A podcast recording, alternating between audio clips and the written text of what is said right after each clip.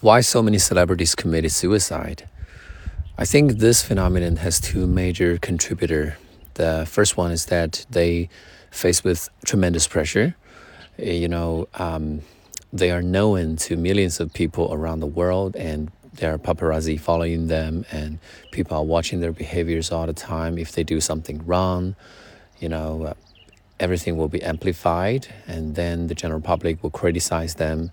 So they have to be extremely careful, um, no matter in public or in private.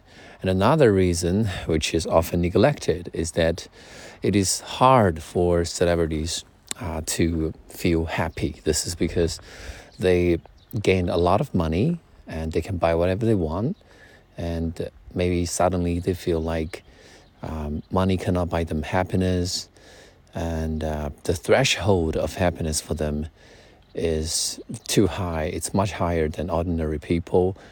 And this is why so many celebrities resort to drugs or medicine to uh, uh, find the feeling of happiness.